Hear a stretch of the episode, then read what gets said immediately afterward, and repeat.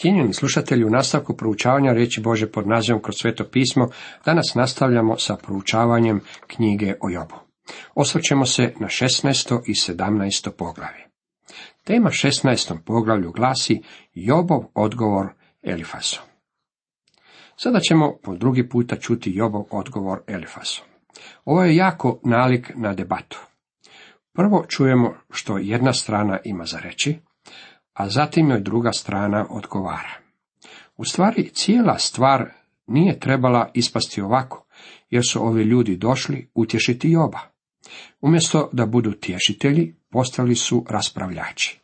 Imaju čvrstu nakanu oboriti Joba na zemlju, to jest izboriti intelektualnu pobjedu nad njime. Međutim, oni ne dobivaju u ovoj raspravi. Čini mi se da je rezultat neodlučen. Konačno, jedan mladić koji je stajao po strani podiže raspravu. Na koncu, Bog se upliče u cijelu scenu. To je naravno bilo ono što je Jobu bilo potrebno i što je Job žarko želio. Elifaz je stalno svirao istu ploču. On je sanjar, imao je viđenje, on je spiritualist. Tvrdi da ima neku informaciju iz prve ruke koju nema nitko drugi. Međutim, nakon njegove prve besede nije podastro nikakvu novu informaciju. Izašao je sa svim poznatim stvarima. U prvom i drugom redku 16. poglavlja čitamo. Job progovori reče. Koliko se takvih naslušanih beseda, kako ste mi svi vi mučni tješioci. Job kaže, niste mi rekli ništa novo. Niste mi rekli niti jednu jedinu stvar koju ja nisam čuo već ranije. Uza sve to vi ste mučni tješioci. Ovi su ljudi, u tom sam uvjeren, bili Jobovi prijatelji. Međutim, zapali su u mučnu raspravu. Job ima priliku opovrći optužbe na svoj račun, nakon što svaki od njih izreče ono što ima. A jedan od takvih Jobovih odgovora možemo vidjeti ovdje. U trećem redku kaže, ima li kraja tim riječima ispraznim? To te goni da mi tako odgovaraš. Job im kaže, mislio sam da ćete se sramiti govoriti onako kako ste do sada govorili. Vaše riječi su šuplje isprazne. One uopće ne izlaze u susret mojim potrebama. Nažalost, na mnogim mjestima danas se propovjedaju propovjedi koje su poput ovih beseda. Naime, neke od njih uopće nisu utemeljene na Bibliji i Boži duh ih ne može upotrijebiti.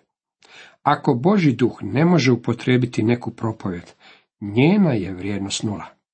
Ona će biti prazna i isprazna. Danas se dosta propovjedanja u svijetu može okarakterizirati kao potpuno besmisleno što se tiče štovanja Boga i izlaganja njegove riječi. Istu ocjenu moglo bi dobiti i podosta pjesama.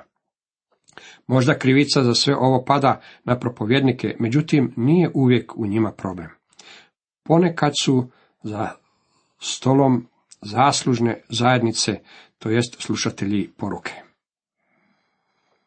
Ja bih mogao ko vi govoriti da vam je duša na mjestu duše moje, i ja bih vas mogao zasuti riječima i nad sudbom vašom tako kimat glavom. Job im govori da kad bi situacija bila obrnuta, on bi jednako tako mogao održati svoj govor u kojem bi optuživao njih. Pavao je bio zabrinut zbog pojave ove vrste stvari, pa je vjernicima pisao s nakanom da to suzbije.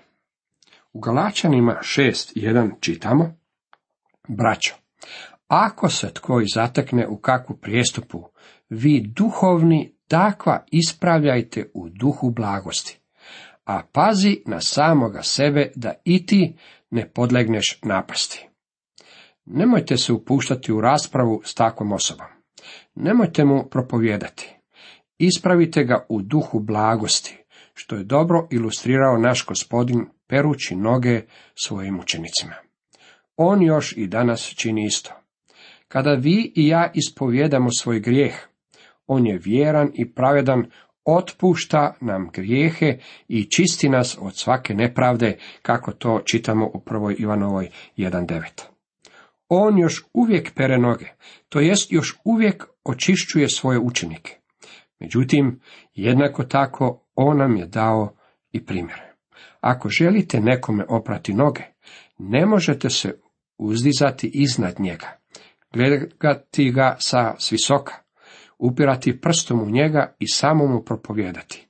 Da biste mu oprali noge, treba ćete kleknuti i zauzeti položaj sluge. To je, složit ćete se, malo drugačije od prepirke s tom osobom. Šteta je što Jobovi prijatelji nisu došli k njemu s takvim stavom i na takav način. Došli su mu s propovjedanjem. Shvaćajući to, on im kaže kako bi, da je situacija drugačija, to jest, kad bi oni bili u njegovom položaju, on tada njima mogao učiniti istu stvar. Mogao bi odmahivati glavom na njihovo stanje i upravljati riječi protiv njih. Dalje kaže, ja bih mogao ustima vas hrabrit i ne bih žalio trud svojih usana. Job kaže kako bi im pristupio na drugačiji način. On bi ih, kad bi se oni našli u njegovom stanju, želio ohrabriti i osnažiti. Želio bi ih utješiti. Želio bi im oprati noge, to jest obnoviti zajedništvo s njima, a to su oni trebali učiniti njemu. Dalje kaže, ali ako govorim, patnja se ne blaži, ako li zašutim, zar će me minuti? Uopće ne primam nikakvu pomoć. Zlopakost me sada svrla, po svema čitava se rulja oborla name. Ustao je protiv mene da svedoči i u lice mi se baca klevetama. Job kaže, učinili ste starca od mene, ispunili ste me borama. Jarošću me svojom razdire i goni, škrkućuć zubima obara se name. Moji protivnici sjeku me očima, prijeteći na mene usta razvaljuju, po obrazima me sramotno čuškaju, u čoporu svita navaljuju name. Da, zločudnicima Bog me je predao u ruke opakih, on me izručio. Ovi ljudi isti su kao i zločudnici, odnosno bezbožnici. Ovo su trebali biti Jobovi prijatelji. Međutim, ispalo je da se prema njemu odnose kao prema neprijatelju. Zato je Job svoje prijatelje klasificirao kao bezbožnike. Vidite, oni su mislili da brane Boga, međutim, postupajući tako, nepravedni su čak i brutalni u svojim optužbama protiv Joba. Mirno življah dok on ne zadrma mnome, za šiju me šćepa da bi me slomio. Job prepoznaje kako je Bog dozvolio da mu se sve ovo dogodi. Kada sam bio dječak, mnogo puta sam išao u lov, pa sam imao prilike vidjeti kako izgleda kada pas uhvati zeca. On ga uhvati zubima za vrat i protrese ga i sve snage. Job je očito vidio istu scenu. Ovdje tvrdi da ga Bog protresa za vrat. Bog to ponekad i čini, dragi prijatelji, ali za naše dobro. U 13. redku dalje kaže, uze me za biljeg i strijelama osu, nemilosrdno mi bubrege probode i mojom žuči zemlju žednu natopi. Kada razmišlja o gorčini žuči, Job govori kako se njegova gorčina izlila iz njega. Na tijelu mi ranu do rane otvara, kao bijesan ratnik nasrće na mene. Job ovdje iznosi usporedbu Boga i diva, koji hoda po njemu i gazi ga. Job ima osjećaj kao da je Bog od njega načinio otirač za noge. Nećete pronaći bolju usporedbu za Jobovo stanje od ove koju je on upotrebio. Veliki pisci prošlosti, novelisti, pjesnici i eseisti uvijek su iznova čitali knjigu o Jobu. Njen jezik je veličanstven. Opisi koje u njoj nalazimo su predivni. Preporučio bih vam je da je pročitate kako bi ona postala dijelom vas. Ljepota jezika upotrebljenog u ovoj knjizi je predivna. Tijelo sam golo u kosrec zašio, zario sam čelo svoje u. Zapalilo mi se sve lice od suza, sjena tamna preko vijeđa mi je pala. Jeste li zapazili koliko blizu smrti se Job nalazio? Čeznu je za njom, a ipak ju je izbjegavao. Svo ovo vrijeme stajao je na gumnu smrti. Mislim da je osjećao kako svakog trenutka može umrijeti. Bio je bolestan, jako bolestan. A nema nasilja na rukama mojim, molitva je moja bila uvijek čista. Ponovno opažamo kako na površinu izranja ona stvar u Jobovom srcu i životu s kojom se trebalo pozabaviti. Vidite, njegovi prijatelji nisu ga vodili prema točki na kojoj bi on osudio samoga sebe. Umjesto toga, oni su u njemu poticali samo obranu. Natirali su ga da se brani. Trenutkom kada se Job počeo braniti, Boga je stavio u drugi plan. Job je pokušavao opravdati sebe, umjesto da opravdava Boga. Problem je bio u tome što su njegovi prijatelji osuđivali Joba, umjesto da Joba dovedu u stanje kada će on sam osuđivati sebe. Upotrijebili su pogrešnu metodu pristupanja Jobu, pa su zato proizveli i suprotni učinak. Trenutkom kada neka osoba počne braniti sebe, stavlja se u položaj kojeg je apostol Ivan vrlo iskreno opisao ovim riječima. A čitamo u prvoj Ivanovoj. Reknemo li da grijeha nemamo, sami sebe varamo i istine u nama nema.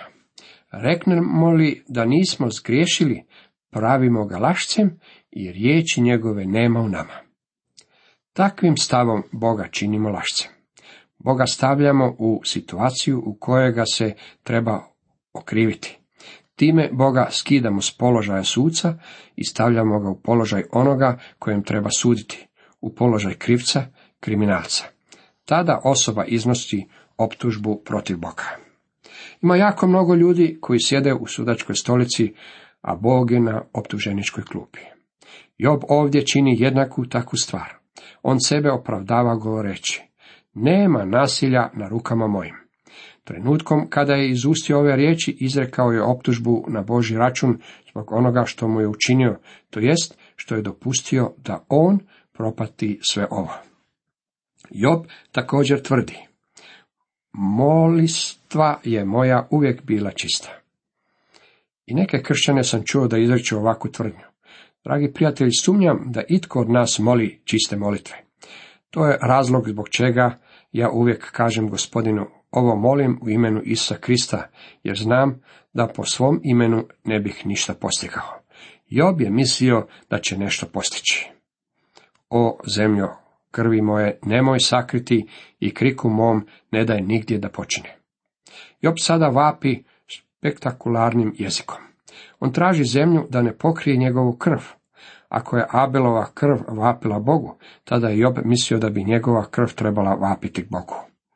Dragi prijatelji, Bog ne sakriva našu krv. Bog također vidi krv koju je Krist prolio na križu, poglavito kada ju je ljudi odbace. Odsad na nebu imam ja svedoka, u visini gore moj stoji branitelj. Biblija nas na mnogim mjestima uči da Bog u nebu čuva zapis o nama. Danas ima ljudi koji vole izražavati prezir i omalovažavati ovu činjenicu. Oni govore, možete si zamisliti Boga kako sedi za stolom i zapisuje sve u knjige. Tko je rekao da Bog vodi knjige, dragi prijatelji? Bog to ne treba činiti. Ako obični čovjek može načiniti malu napravicu imenom računalo, ne mislite li da je Bog kadar voditi zapis o nama na način na koji se mi to niti ne možemo zamisliti? Ja sam mišljenja kako je sve što smo ikada rekli i sve što smo ikada učinili zapisano. Ne znam za vas, međutim ja nemam želju ikada vidjeti zapis o meni. Sretan sam što je veliki dio toga izbrisan krvlju Isusa Krista. Hvala Bogu na tome. I op dalje nastavlja, moja vika, moj je odvjetnik kod Boga, dok se ispred njega suze moje liju. Prijevod bi trebao glasiti, moji prijatelji rugaju mi se, oči moje suze proljevaju pred Bogom. Ovdje imamo sliku Joba kako sjedi na tom osamljenom mjestu, a potoci suza slijevaju mu se niz lice. Njegovi prijatelji stoje oko njega, promatrajući ga svojim pogledima ispunjenim prezirom. Nazivaju ga licemjerom i optužuju ga da je lažec. Ne poznaju ga, ne poznaju Boga, ne poznaju niti sebe. I dalje Job nastavlja, o, da me obrani u parabi mojoj s Bogom, ko što smrtnik brani svojega bližnjaka. Ovdje imamo još jedan od Jobovih vapaja. Kako je vjernicima divno znati da imaju zastupnika u nebu. Imamo svog zagovornika. Imamo odvjetnika koji nas predstavlja pred Bogom. On za nas vodi brigu o svemu. Imamo onog koji za nas posreduje kod Boga.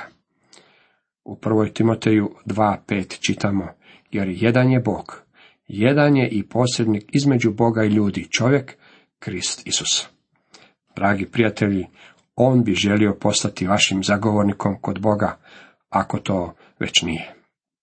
U nastavku pogledajmo što nam kaže 17. poglavlje. U prvom redku čitamo.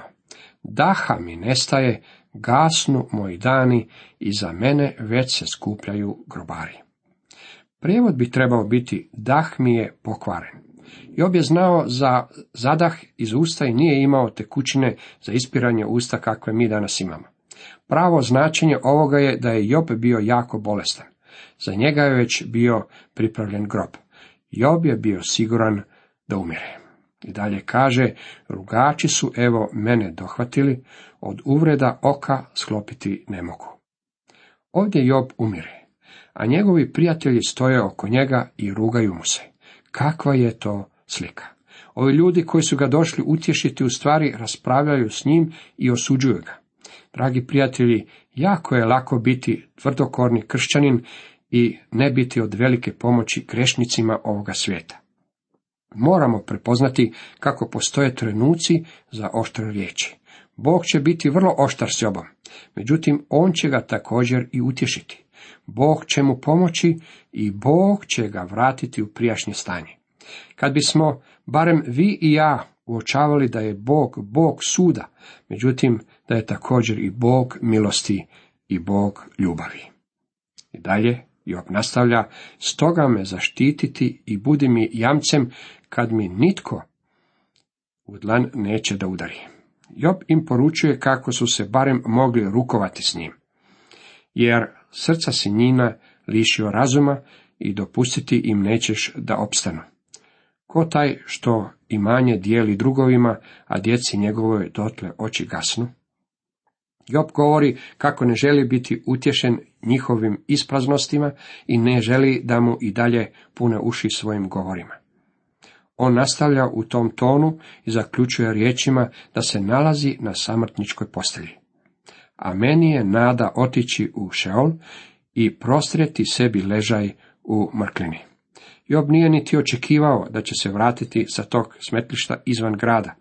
Mislio je da je ono njegova posmrtna postelja.